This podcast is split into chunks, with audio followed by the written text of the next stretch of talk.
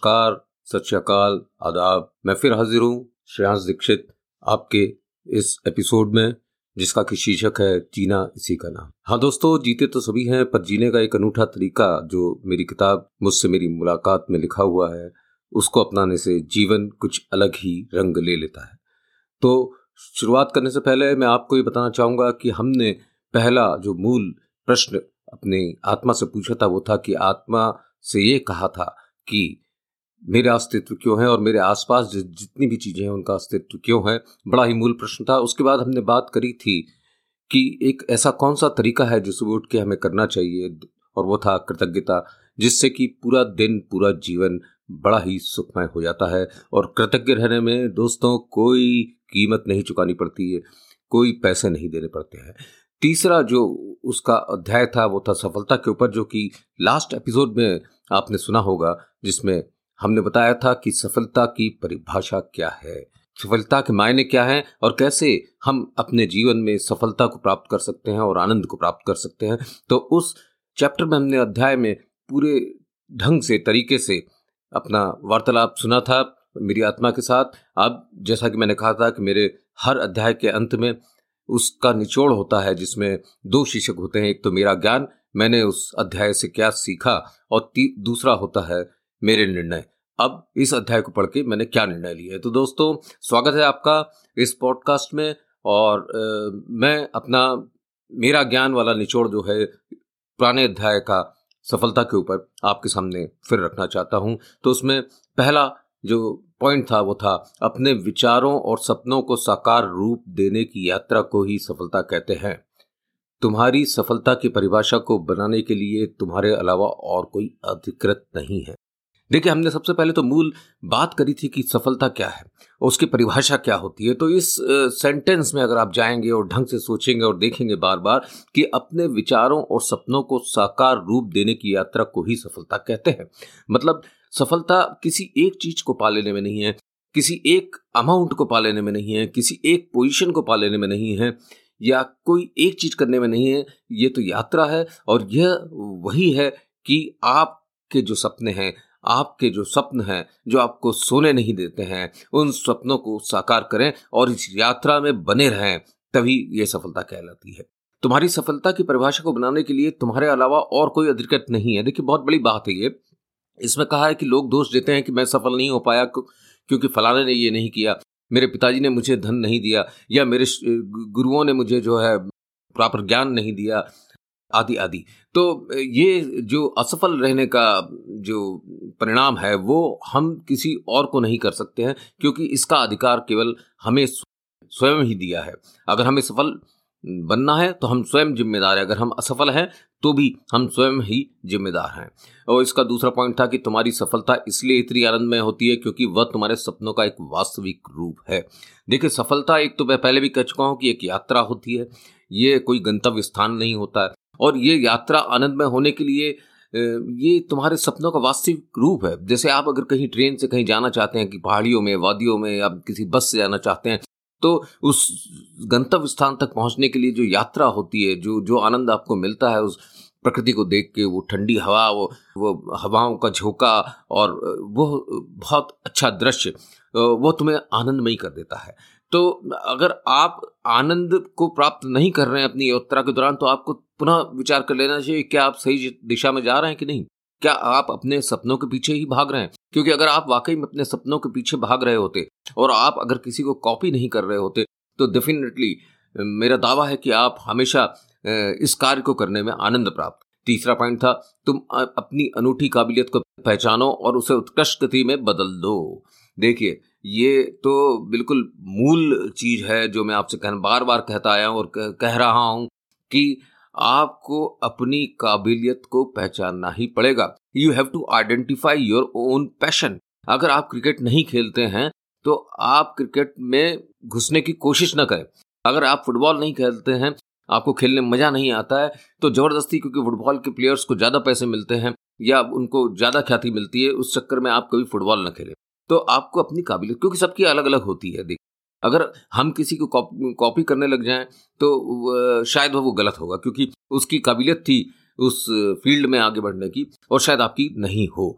तो इस बात को भी ध्यान में रखना चाहिए। और चौथा पॉइंट था कि अगर तुम अपने प्रयासों में विफल होते हो तो भी अपने मुख्य उद्देश्य को न त्यागो, क्योंकि हर सफलता में छोटी असफलताओं का होना तय है।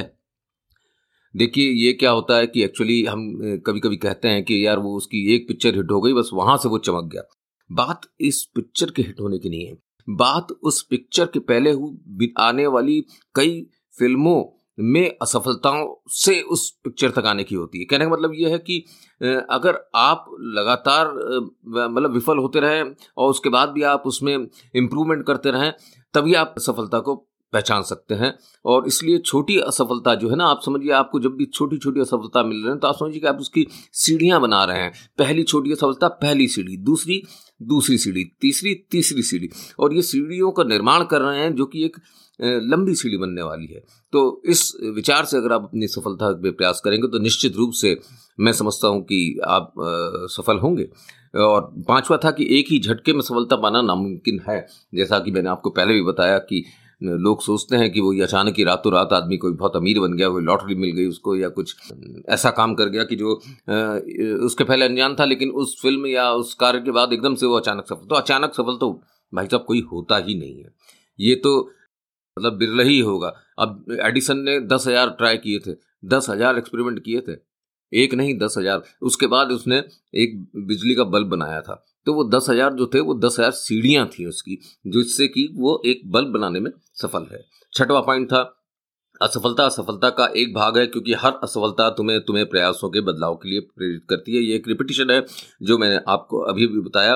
तुम्हारी असली सफलता दूसरों के लिए कुछ करने में है, बजाय इसके कि तुम खुद के लिए कुछ करो। देखिए, अपने लिए तो आदमी बहुत कुछ कर लेता है, गाड़ी खरीदता है, फिर बड़ी गाड़ी खरीदता है, फिर और बड़ी गाड़ी खरीदता है।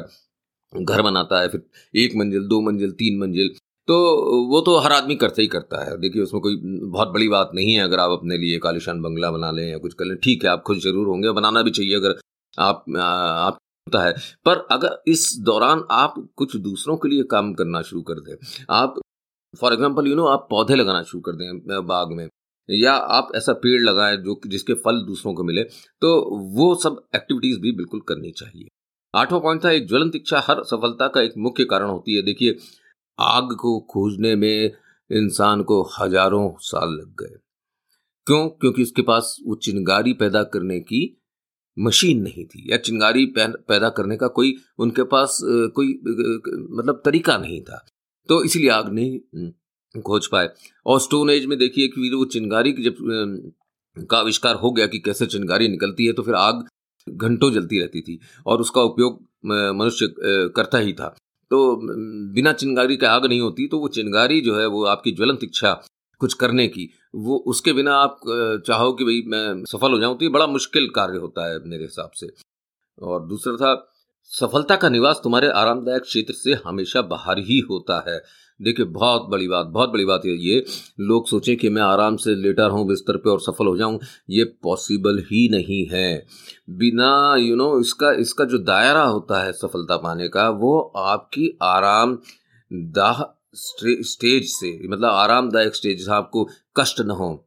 आ, आपको अगर मैराथन जीतनी तो आपको कई बार कष्ट देकर अपने आप को उस दौड़ का प्रयास करना पड़ेगा। आपको हंड्रेड मीटर केवल हंड्रेड मीटर। वो बेन जॉन्स को देखिए कि वो सौ मीटर जो है नौ या दस सेकंड के अंदर रेस पूरी करने के लिए उसने कितनी बार दौड़ा होगा और कितनी मेहनत करी होगी। और वो अगर देखा जाए तो सबसे कम समय में सबसे ज़्यादा पैसे कमाने वाला इंसान बन गया था। क्योंकि उसकी जितनी भी जितने भी मेडल्स मिले हैं जब भी मनी इन्वॉल्व हुई है इसमें और उन सारी रेस को दौड़ा जाए तो वो नौ नौ दस दस सेकंड की थी और उसमें यू नो लाखों और करोड़ों डॉलर्स का उसको हुआ था। तो वो केवल वो उन, उस दौड़ के कीमत नहीं थी, वो दस दस सेकंड वाली, बल्कि वो उसकी पूरे प्रयासों की, जहाँ वो हज़ारों बार दौड़ा होगा, दस या आठ, नौ सच ग्यारह सेकंड करने में, ये सब उसकी देन होती है। दसवां पॉइंट था, नकारात्मक विचार तुम्हें कभी भी सफलता के लिए नहीं ले आ सकते। ये तो देखिए तय बात है। अगर आप सोचो कि मैं पहले भी कह चुका हूँ कि if you know you you know you can't do it then it is possible but if you know you can do it then yes it is also possible तो हमेशा डू इट अप्रोच से आपको जीवन में कोई भी कार्य करना चाहिए। नेगेटिव विचार तो देखिए आगे बताऊँगा मैं और चैप्टर्स हैं जिसमें बताऊँगा कि ये ऑटोमेटिक ने, नेचर होता है ह्यूमन माइंड का कि 50 परसेंट थाट्स आर नेगेटिव और इसके बारे में पूरे विशेष चर्चा रहेगी कि, कि अमूमन एक दिन में कितने थॉट्स नेगेटिव आते हैं और कितने पॉजिटिव आते हैं? तो आप देखेंगे कि एक एक हमारे ब्रेन की आदत होती है कि नेगेटिव थॉट्स तुरंत ही तुरंत ही आता है आपके मन में। कहीं से एकदम अचानक रात को फ़ोन आ गया तो सबसे पहला थॉट नेगेटिव ही होगा पॉजिटिव तो होता ही नहीं। ये नहीं होता है कि वही अचानक कोई बड़ी अच्छी खबर आ गई।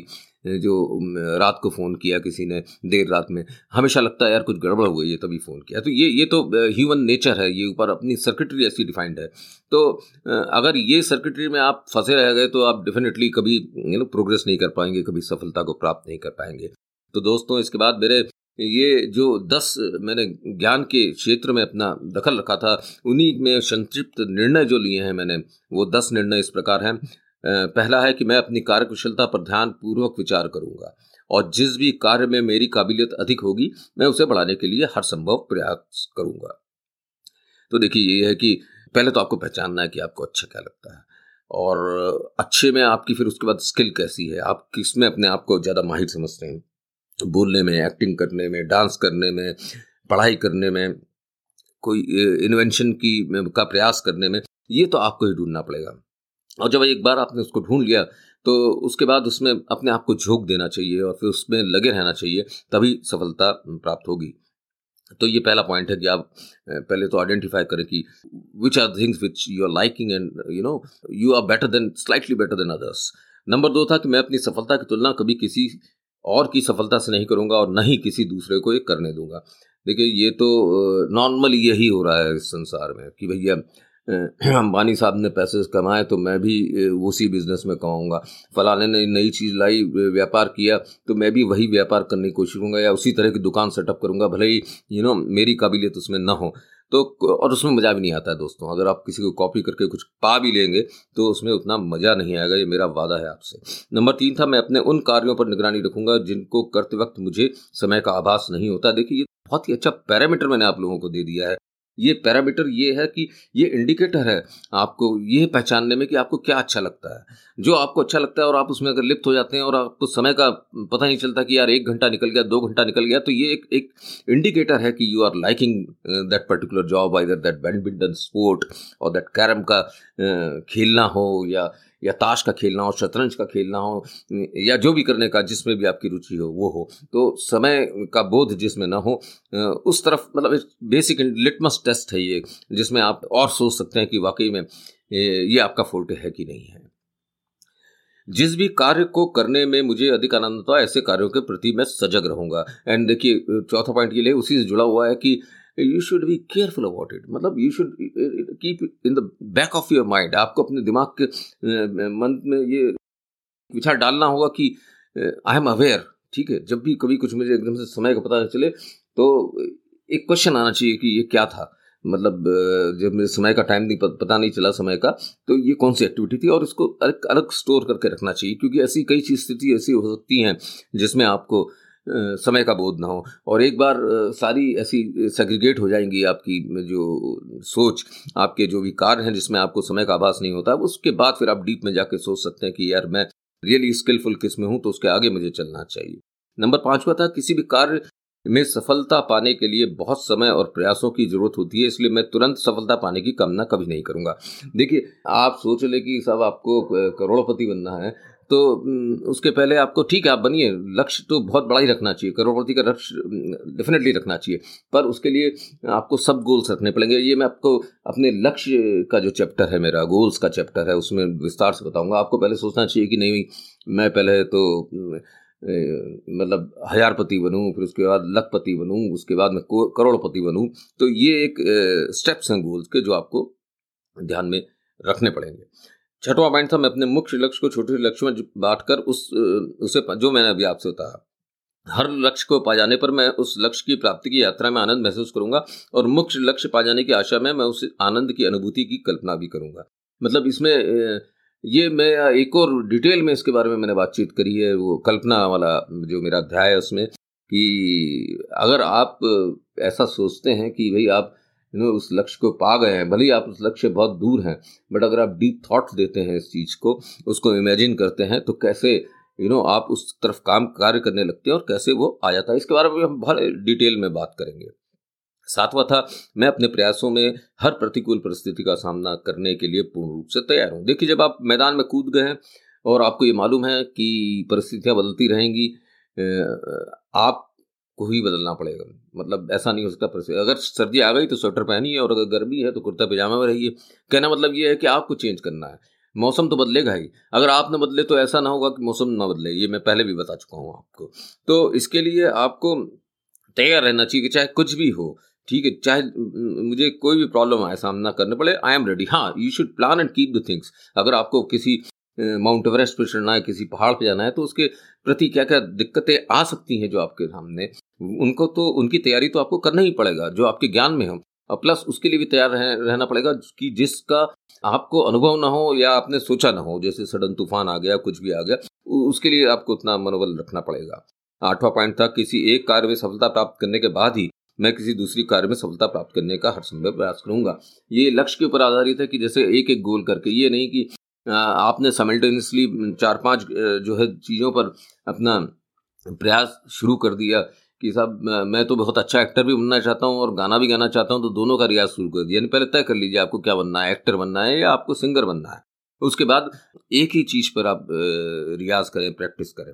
नवा पॉइंट था, मैं अपने जीवन में सुख और आनंद की कल्पना रखते हुए कभी भी संभावित दुख के बारे में कोई विचार नहीं उत्पन्न करूँगा। जैसा मैंने कहा कि भाई fifty percent thoughts are negative automatic by default for everyone let it be you know Ambani और let it be any any high you know successful person उसके दिमाग में भी यही ट्रेंड था। बट उसने क्या किया था? उसने उसने जो है उसको हटा दिया था और जो पॉजिटिव एटीट्यूड अपना रखा था, तभी वो आगे ये सब कर पाया। दसवा पॉइंट था मैं अपने जीवन में सदैव सकारात्मक विचार रखूँगा और नकारात्मक, ये बिल्कुल वही रिपीटिशन है। लेकिन दोस्तों मैं कहना चाहूँगा क्योंकि मेरी जो ये किताब थी, इसमें जो टाइटल मुझसे मेरी मुलाकात का था, उसके नीचे एक सब टाइटल लिखा था, वो ये था, अगर आप ध्यान से उसको पढ़ें या देखें तो उसमें था, सकारात्मक सोच से अपने स्वप्नों को साकार करें, सार्थक जीवन जीने के उन्नीस सिद्धांतों को जानिए। तो ये तो सबसे मतलब बेस चीज़ है कि भाई what you are is what you you are thinking so long about you और अबाउट एनीथिंग तो सोच से लेके ही आप अपने आप को, अगर आपको कुछ करना है, कुछ बदलना है, कुछ कुछ भी करना है तो आपको पहले अपनी सोच को बदलना होगा, अपने निर्णयों को बदलना होगा। तो दोस्तों ये तो थे मेरा ज्ञान और मेरे निर्णय सफलता चैप्टर के ऊपर। और बहुत बहुत धन्यवाद आपका इसको सुनने के लिए। और कृपया इसको शेयर करें सब्सक्राइब करें बिकॉज़ क्या है कि मैं कोई मोनेटाइजेशन नहीं करना चाहता, लेकिन मैं जो जीवन में देखता हूँ आसपास कि कई लोग छोटी छोटी चीज़ों से परेशान रहते हैं और जब अपने लक्ष्यों तक नहीं पहुँच पाते हैं तो बड़े नाराज़ से रहते हैं अपने आप से, बड़े मायूस रहते हैं, बड़े उदास रहते हैं तो ये सब आप सबके लिए ही था। और इसका जो अगला चैप्टर है, वो है हैप्पीनेस के ऊपर, जैसे आनंद कि हाउ टू बी हैप्पी ठीक है? Because this is also one of the basic need of humans ये बहुत ही मूलभूत ज़रूरत है हर इंसान की कि वो खुश रहे। खुश रहेगा तो समय बड़े आराम से निकलेगा और खुश न रहे तो उसको एक एक पल बहुत भारी लगेगा। तो दोस्तों शबा खैर good night good afternoon, or whatever part of the day you are listening to this podcast, please share with all and do visit my YouTube videos also. And uh, देखते हैं मिलते हैं। धन्यवाद। बाय।